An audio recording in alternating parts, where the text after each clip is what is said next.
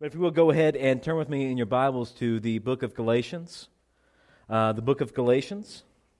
We're going to start in chapter 3 tonight. And uh, before we even go into the uh, scripture tonight, I just want to, uh, since we're only a few days from April, I do want to ask a question, uh, and this is rhetorical. How are your uh, New Year's resolutions that you made back in January? How are those coming along? Has anyone actually uh, finish strong all the way into April right now of your New Year's resolutions? Or are you like me, where you start off going, I'm going to lose just a little bit of weight, or I'm going to finish reading that book I started two years ago, and you just sort of don't even finish it? I think uh, for a lot of us, we're like that. We, we like to start out strong, but to finish strong is even harder. We like to uh, make these grand promises and make these grand moments of saying, I'm going to do something, but the actual follow through of that is far more difficult. And so uh, tonight, what we're going to see is that uh, the Galatians, they started out strong in their walk with the Lord. They started out with vigor. They started out with wanting to know Christ more deeply. They wanted to see, uh, see of His grace and sing of the song that we just sang that He's a good, good Father. And they started out like that.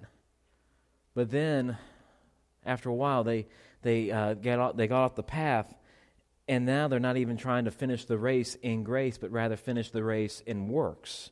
And so in Galatians 1, we, uh, so far, just as a summary statement of where we've been, in Galatians 1, we've looked at that God's pleasure in us is not based on our performance for Him, but rather we rest in the gospel of grace. So, again, we looked at in Galatians 1 about the struggle that we have with legalism, that we are all uh, made for a works based mentality. That's what our DNA is, is all about. We want to perform in our work. But rather, the gospel says, come and rest in his grace. And that's contrary to uh, how we're made. And so, Galatians 1, Paul was attacking that. And in Galatians 2, last week, we saw that if we believe in Christ and claim to follow him, then our lives should reflect that if we believe in Christ, our lives should reflect that. We even looked last week at the, at the point where Paul even opposes Peter to his face for the hypocrisy that he's living.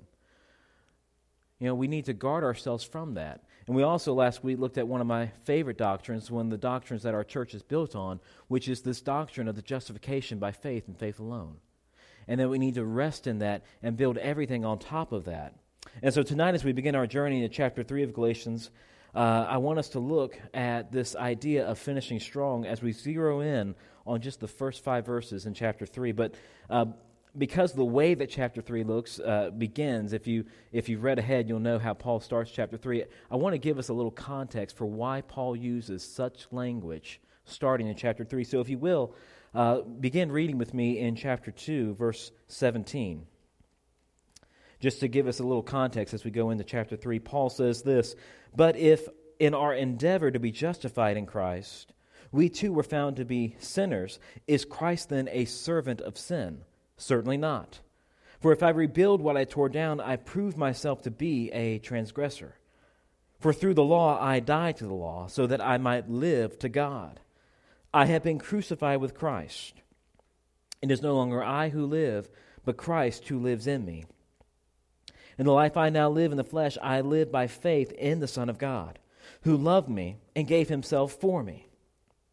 I do not nullify the grace of God, for if righteousness were through the law, then Christ died for no purpose. Chapter 3, verse 1 says this O foolish Galatians, who has bewitched you?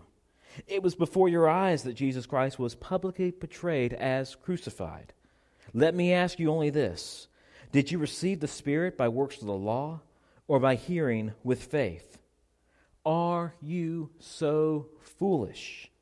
Having begun by the Spirit, are you now being perfected by the flesh? Did you suffer so many things in vain, if indeed it was in vain? Does he who supply the Spirit to you and work miracles among you do so by the works of the law or by hearing with faith? Let's pray. Father God, Lord, we thank you for your word, and we thank you, Father, that your word is true. Lord, we ask and pray that in these next few moments that, Lord, you would be our teacher tonight, not me. That, Lord, I would decrease that you may increase, and that, Lord, by your Spirit and by your power, Lord, you would begin to transform us from the inside out to be, to be more and more like your Son. Lord, we want that in our life, and we pray for that. In Christ's name, amen. I think that we as humans are pretty smart, don't you? I mean, just think about think about it with me that within the past few generations, within the past few generations, we have uh, seen more of the cosmos than anyone else in human history. We have created telescopes that can see into areas of the unknown that we can only fathom in Star Trek. In fact, for many of us, we have phones in our pocket that are more advanced than what Kirk and Spock had on the Enterprise with those little flip up phones, we have greater things than that now. We are very intelligent as humans. Wouldn't you, wouldn't you agree with that? And yet we are also so foolish. we are, uh, we are just as equally intelligent as we are foolish. Uh, there are a few stories that I was reading this past week that showcase that. If you will let me entertain you for just a few moments here. Uh, the Dallas police, they arrested an 18 year old Roadway Express loading dock worker who tried to cash a check made out to uh, his employer by presenting a photo ID, get this, as proof that he was indeed Roadway V Express. That's what his uh, photo ID said. So the Western Union clerk told the man, Okay, Mr. Express, I'll be right back, explaining that he had to go to another room to get the money. He then called the police uh, to come get the man who was trying to steal from the company. It gets even better. There was a man in Minnesota during one of the most frigid winters of that state who woke up one morning and the engine of his car was frozen solid and he had to get to work. So, what was his solution to fix the frozen engine of his car? He needed to pour hot gasoline into the car.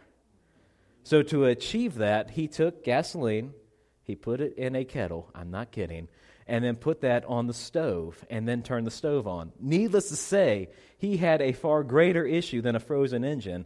He also had no house at that point. Or better yet, one of this, uh, one of my favorite stories of all time. Uh, stop me if you've heard this one. Uh, a sheriff in a small town in North Carolina had to go on a business trip, and so what Andy decided to do was to uh, leave the entire courthouse operations to a young man named Goober.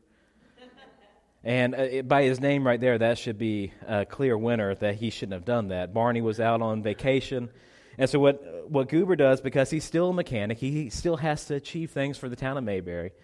He decides uh, to take both what Andy's asked him to do, which is just answer the phone and take the message, with his mechanic job. And so, he takes a car, he takes it entirely apart, and then he builds it back inside the front, in, in the courthouse, right inside the room. Andy comes back from his uh, business trip and he goes, What is this?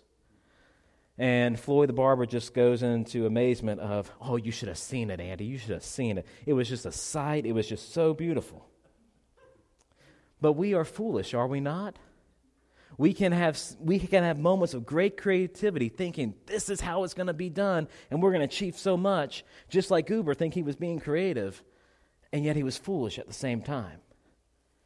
I'm here to charge everyone in this room, including myself, that while we can laugh at this foolishness, probably the greatest foolishness that can ever happen is when we claim Christ, when we who in this room claim Christ, begin the run of faith in grace, and then think that we can end it and achieve everything by works. Let me say that again. If we think that when we begin our faith journey by faith, it is foolish to think just as much as Goober trying to put a car in the courthouse, it is foolish to think that we can end the race by works. And so this is what Paul has been addressing continuously through chapter uh, through through the book of Galatians. In fact, Ronald Fung in his commentary on Galatians wrote that this passage in chapter 3 begins a major portion of the epistle starting in chapter 3, ending all the way into chapter 5, in which Paul is concerned to argue from a scriptural and a theological perspective the superiority of the gospel doctrine of faith, of faith excuse me, in the face of the false doctrine of works based salvation that the Galatians are being swayed by. You see, Paul, over the next few chapters, is going to showcase what, what Ronald was saying there is his pastoral love for the Galatians. When we read this in our modern context without truly understanding what's going on here, when we read, O foolish Galatians, who has bewitched you? We're thinking, what in the world got up Paul's butt, right? Why would he say this language? And yet, what we need to see is Paul has a very pastoral love for the Galatians. He has such a pastoral love that he's willing to discipline this church to get them from their mentality of works back to faith. It is just like when my dad would discipline me. I can remember it. Uh, I'm not going to tell any stories right now. I don't want to tattle on me. But I can just remember the times when my dad would discipline me, discipline me. And there were only a few times that he would actually take the hand to me. But when he would discipline me, it wasn't so that he could get an inward glee of punishment. Ooh, look what I did to my son but rather it was, Dave, I love you. And I want to bring you from this wrong path back to a better way of living before this wrong path gets any worse. And that's what Paul is doing here. When he uses this language at the very beginning of chapter 3, he is trying to get their attention and say, What are you doing? What in the world are you doing, church? You who began in faith, began in following Christ, in this moment where you saw the beautiful grace of the, of the cross, you said, I want that, I'm going to follow that in faith. Why then are you going after it now in works? And he's saying, Oh, foolish Galatians, who has bewitched you? In fact, he's even saying, Who has hypnotized you? Who would make you think that this was a better way to finish the race? So, before we even get into the points that I want to get to tonight, I do want to share just a little bit of so we can fully grasp why the Galatians are doing this. Because I think we, we, we think we know, but we're, we're in the 21st century. We're not in the first century Galatia. We're, we are totally removed from the social pressures going on right now. So, if you will, put in your mind, we're going to go in a time machine here and we're going to go back to Galatia in the first century. And we're going to look at to fully grasp why a first century male in Galatia would want to be circumcised. Right? Because this is the works that Paul is arguing about. This is the works that Paul is wanting to say, this is not what saves you. And so if, we, if we're going to try to talk about that tonight, which is why Paul's writing this in chapter 3, we need to go back and, and figure out in our mind why an adult male in the first century would want to be circumcised. You see, most likely, it was social pressure. It was social pressure that was pushing the Galatians to do this. Given their identity as Gentile believers, remember with me what we talked about last week in the events of Acts 10 that Peter, not only realizing that bacon was good, but Peter also realized that the grace of Christ was for all peoples, not just for the Jews, but for the Gentiles as well. See, this was a radical, radical statement in the early church. And not everyone was on board with this. Not everyone was on board with the fact that the gospel was not just for the Jews, but for all peoples. And so, uh, this is why the Judaizers exist.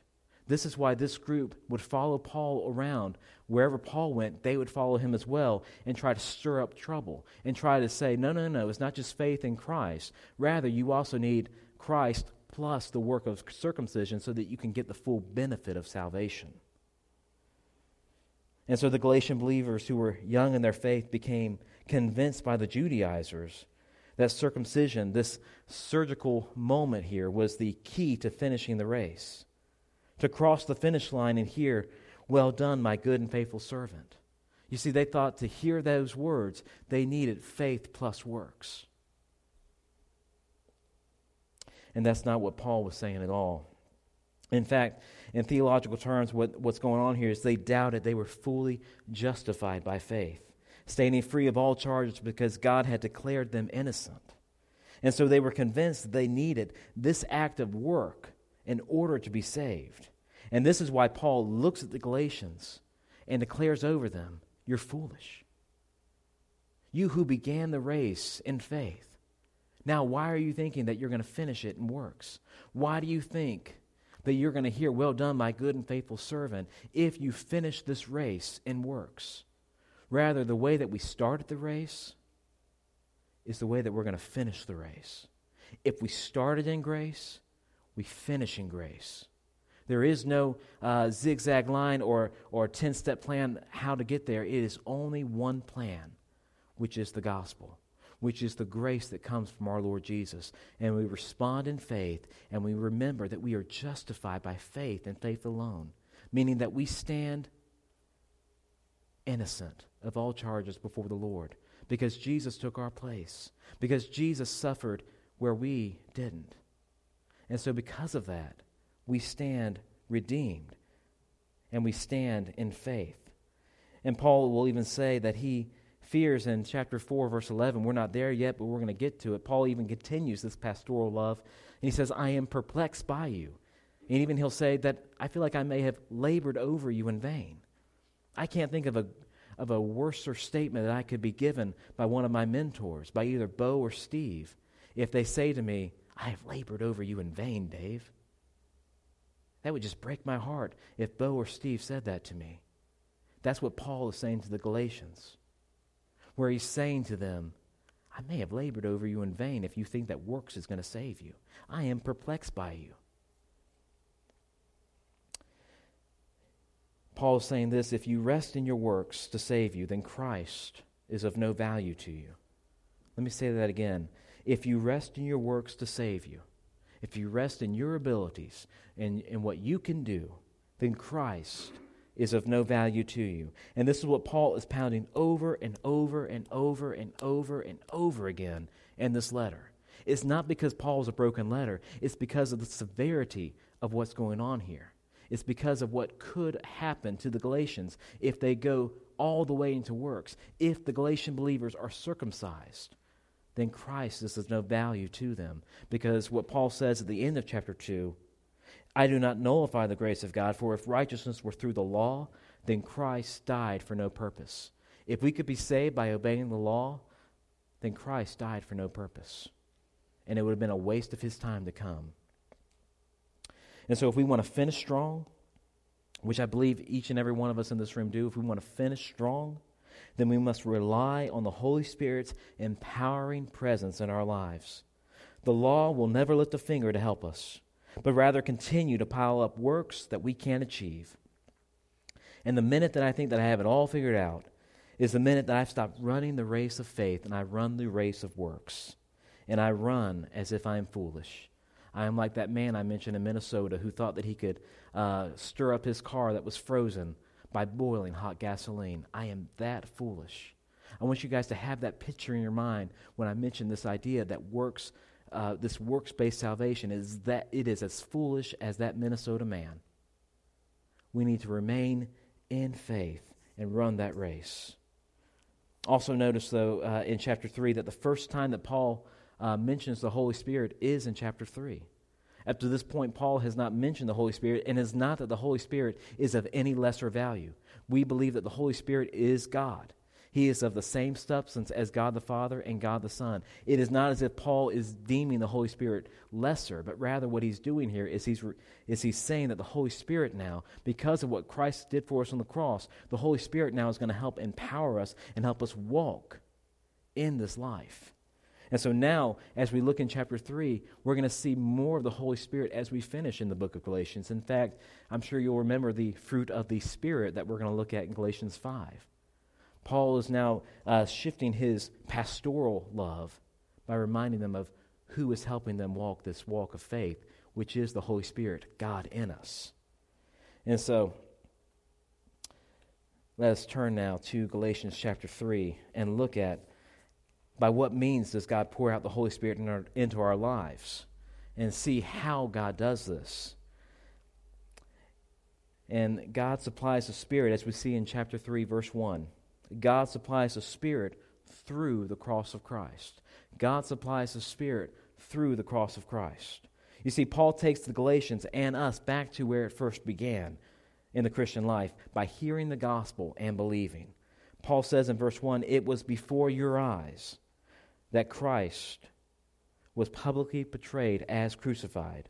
Paul reminds them how they encounter Christ for the first time. And notice the language here. He says, he says that it was before your eyes that Christ was public, publicly portrayed as crucified. It's not as if Paul pulled out his iPhone and showed a movie of Jesus being crucified. John didn't have that at the crucifixion. I can, I can assure you, in my understanding of the, of the first century church, they didn't have iPhones.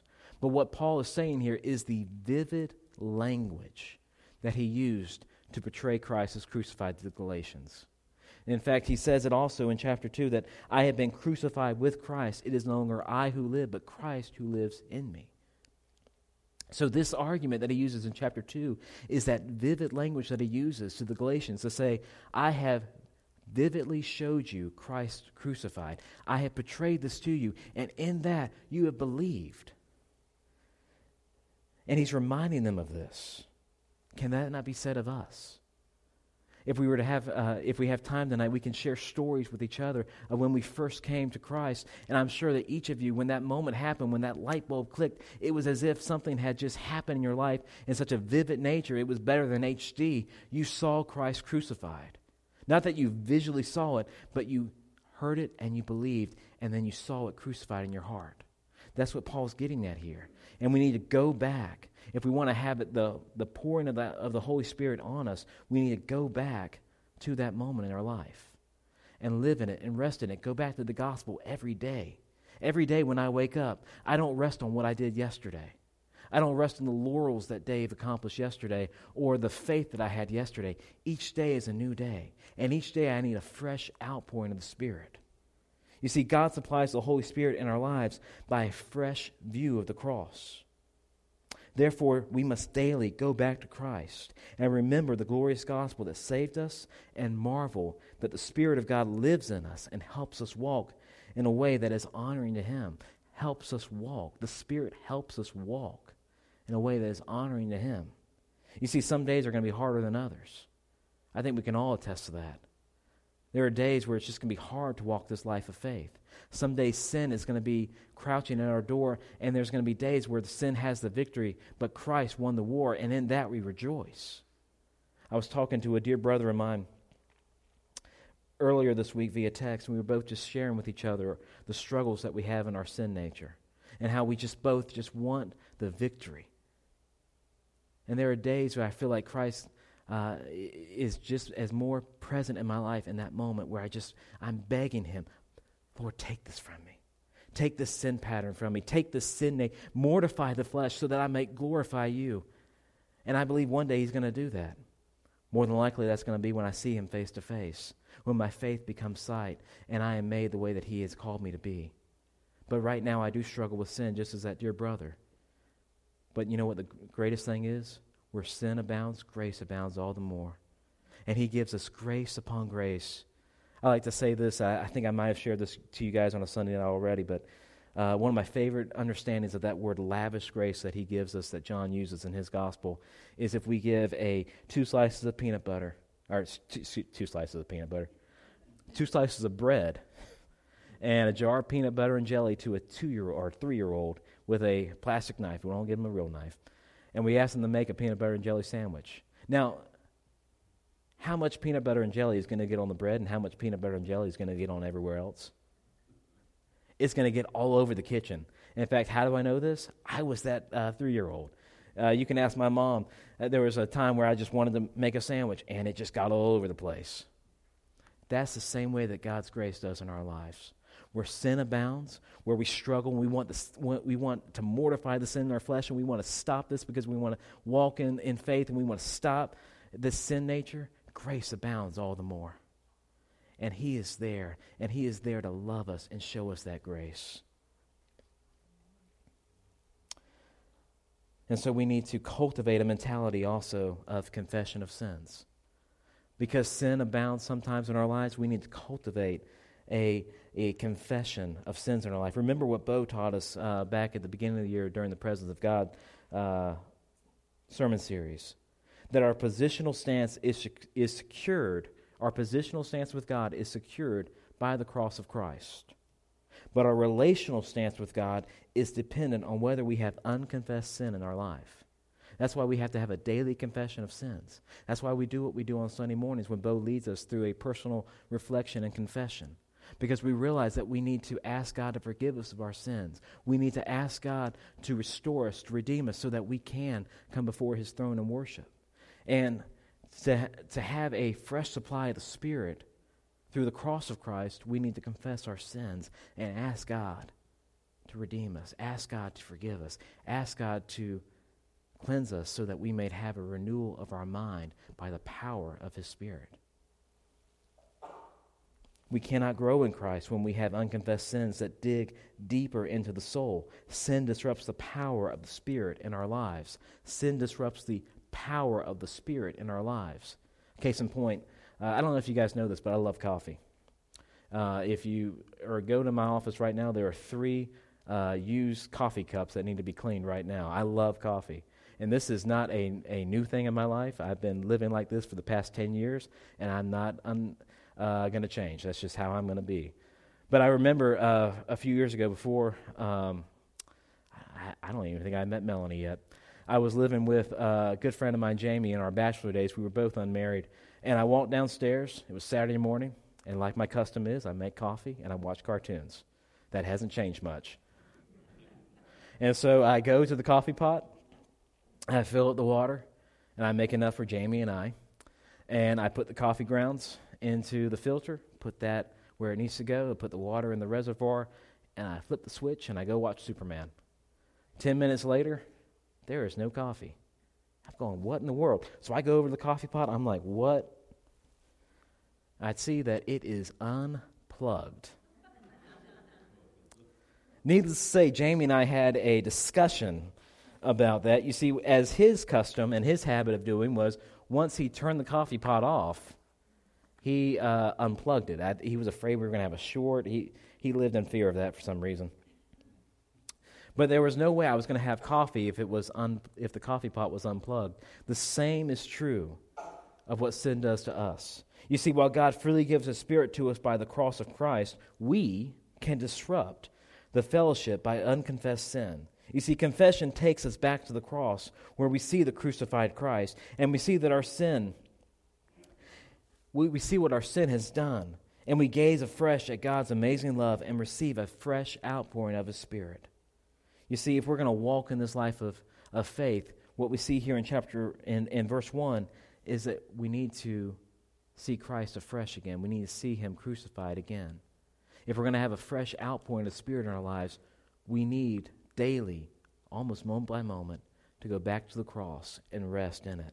You see, the cross of Christ and the forgiveness of sins is the door that God opens into our sinful lives. So, what do we do then? What is our response? Well, we respond in faith. We respond in faith. You see, God supplies the Spirit in response to the hearing of faith.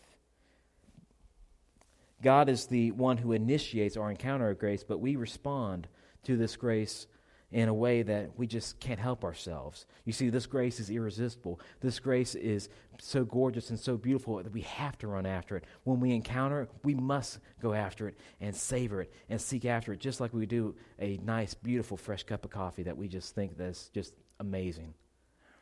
You guys are going to know two, three things about me. I love Christ, I love coffee, and I love Superman. These I love my wife too.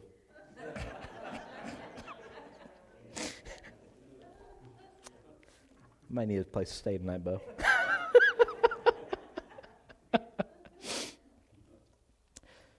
so, God is the one who initiates our encounter with grace. Let me start that uh, point over again. God is the one who initiates our encounter of grace, but we respond to this irresistible grace by faith. You see, Paul even asked the Galatians in verse 2, he says, Did you receive the Spirit by works of the law or by hearing with faith? Let me say that again. Did you receive the Spirit by works of the law, Paul says, or by hearing with faith?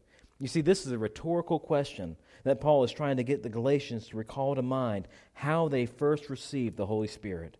You see, for the Galatians knew how they had received the Spirit, not by circumcision, right? Not by works, but rather they received the Spirit by faith.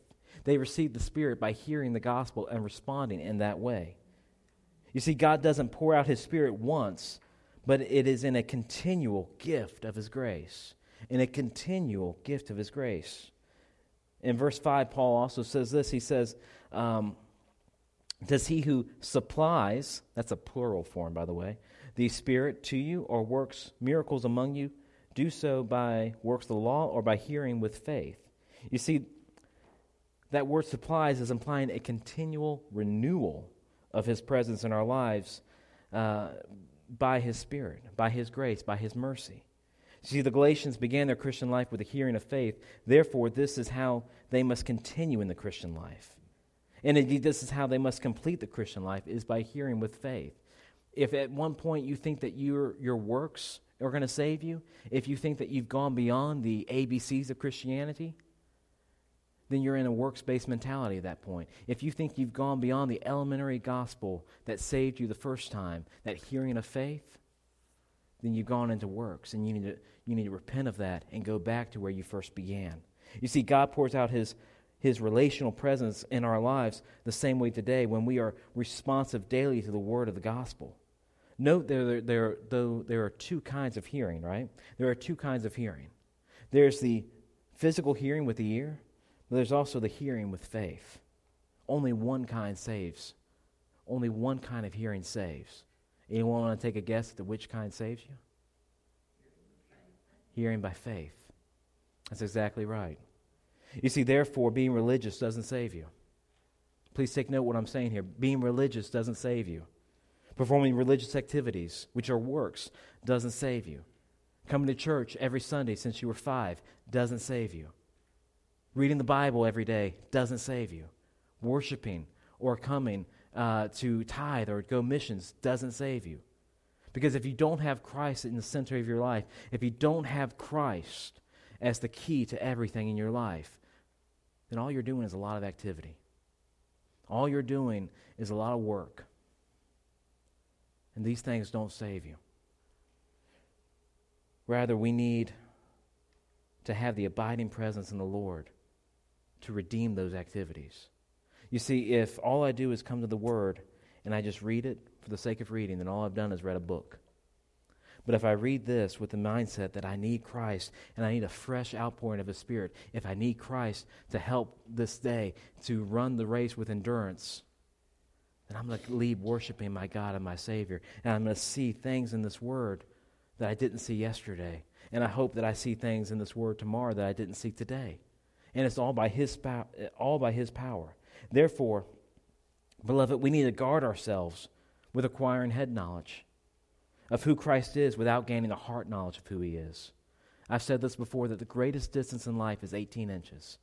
The greatest distance in life is 18 inches which is the distance between your head to your heart. You see, religious activity can lead to this mentality of head knowledge of Christ. You see, how can I know that? Because I was that kid growing up in church. I had all the head knowledge of Christ, and I thought I could argue with the best theologian. In fact, if John Piper were here and my eight year old self were here, I would win that argument because I thought I knew everything. But you see, I didn't have a saving knowledge of Christ. I didn't have a fresh outpouring of His Spirit in my life. You see, we need to drink from the living water and feast on the bread of life, church. We need to abide, to make our home in the great I am. We need to daily go back to Him so that we might have a fresh taste of His presence, His Spirit in our lives.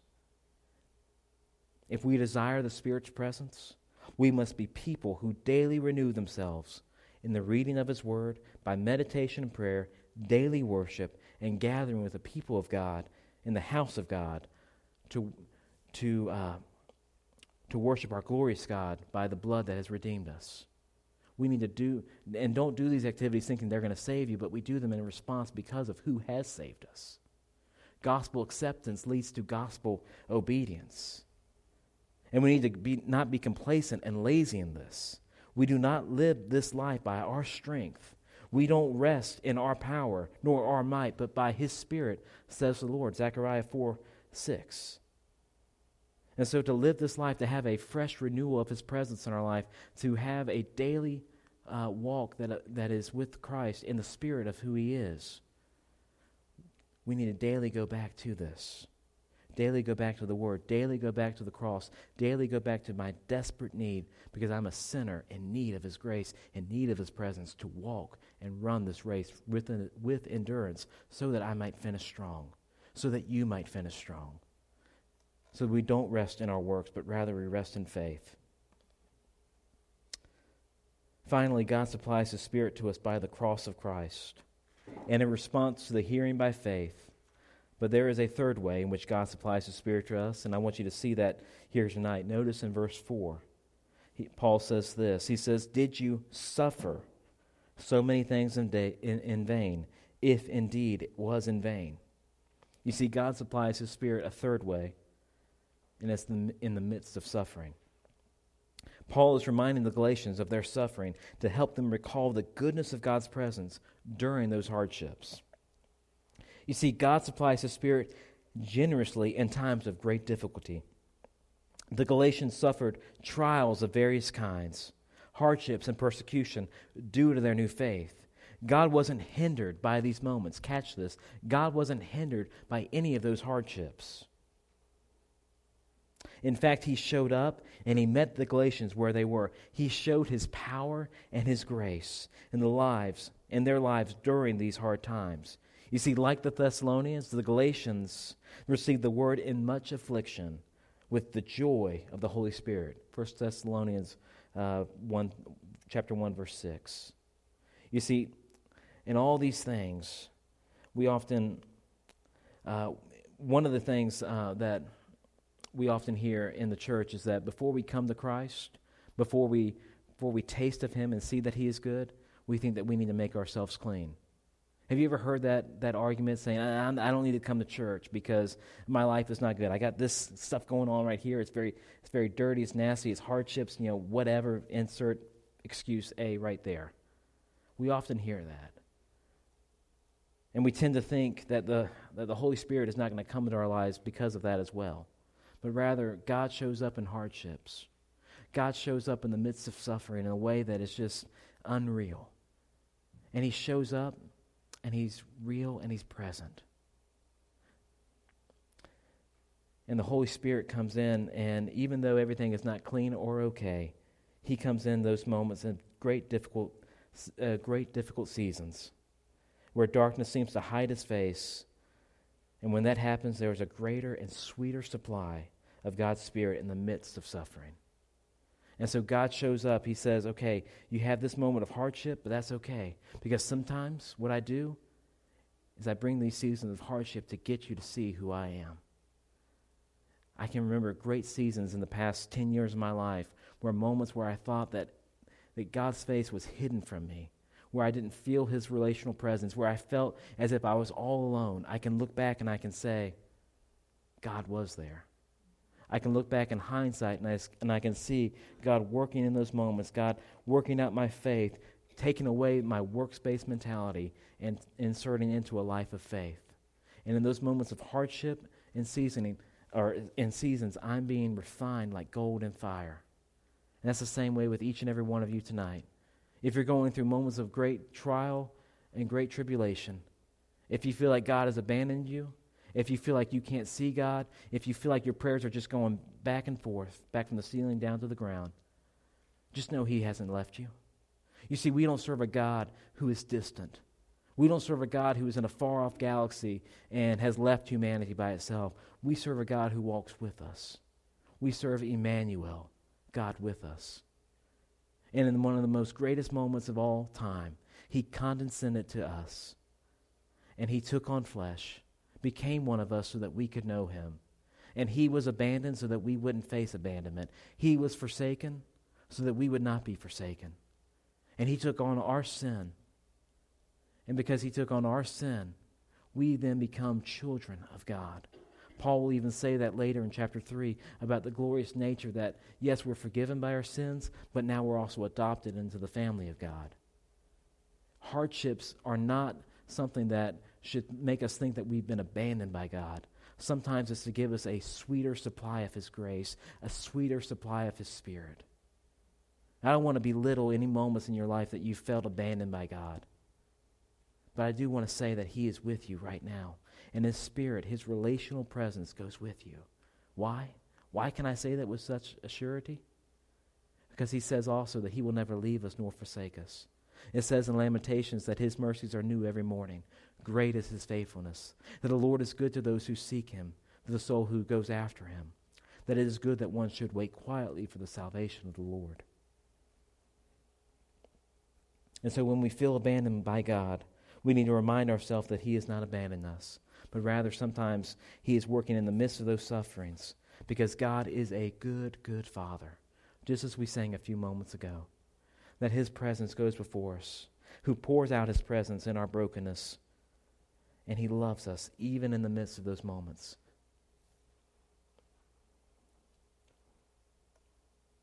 So, how do we respond in suffering?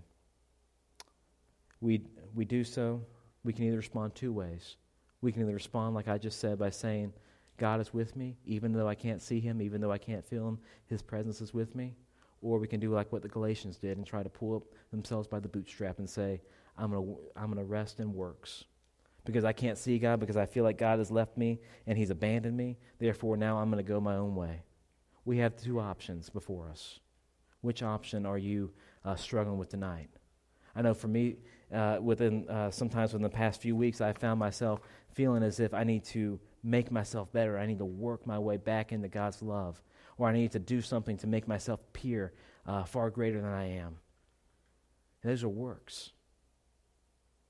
Rather, I need to call to my mind, and this is just me confessing in my own life what I've been struggling with in my own past few weeks, is just like with the Galatians, I need to remind myself of the faith that once saved me and then walk in that presence. And God will give uh, fresh renewal of His Spirit. You see, finishing strong is not easy. Finishing strong is not an easy thing. We start with such vigor, right? And yet then something happens, we get foolish, and then we think that we need to do something else to fix that foolishness. But rather, finishing strong takes discipline. You see, our walk with the Lord can, uh, can be just like uh, a gift that Melanie gave me two Christmases ago. Uh, she gave me a book for Christmas. It is, uh, I'm sure maybe some of you guys have that on the bookshelf. It's the Magnolia story, uh, the Chip and Joanna Gaines' story. She gave me that book a few Christmases ago, and I got maybe through halfway through the book. I don't know if anyone you like me, but I start a book off and then I go on to a different book because I, I got bored with that book. And so two, year, two Christmases later, I still haven't finished it. You see, our walk with the Lord can be just like that, where we start off strong with excitement over something new, something beautiful, and longing to see our friends come to know our Savior. And then when things get difficult, we enter hardships, life gets busy. And we are just like the Galatians. We start out with a faith, and then we find ourselves working in order to be accepted by God instead of resting in the acceptance that God has given us in the gospel. Wherever you are tonight in your faith journey, let's just we'll end on this and, we'll I'll pray and then we'll have a, a few moments of discussion. But wherever you are tonight in your faith journey, let's go back to the cross together. Today, uh, this Sunday was Palm Sunday, and I can't think of a better better week to just dwell on who Christ is as we go into the Passion Week, as we, as we come back Thursday night and we have a moment of worship and fellowship on Monday, uh, on Monday, Thursday, and we take of the bread and take of the cup and remember what Christ did for us. Let's have a fresh viewing of who Christ is as a church. That way, as we go forward, we are on fire. That way, as gospel acceptance leads to gospel obedience, we then go out into the highways and the byways and we share the good news of the gospel, not in our strength nor in our might, but in the Spirit of the Lord who has redeemed us and saved us. Let's pray. Father God, Lord, I thank you for your grace and mercy tonight. Lord, I thank you that, Lord, even though we start off sometimes with good intentions, finishing strong is hard. So, Lord, I pray and ask that for each and every one of us in this room tonight, Lord, that you would just give grace and you would give mercy. That, Lord, you would help us to have a fresh outpouring of your, of your presence with us by your Spirit. Would help us to not walk in our works, but walk in faith. And Lord, I pray in the next few moments that we have that as we just share some stories and, and, and, and rejoice and worship in that way, I pray that your presence would be with us there as well. That we would leave this place rejoicing over who you are and what you have done because you are a good, good Father. And in that we rejoice. In Christ's name, amen.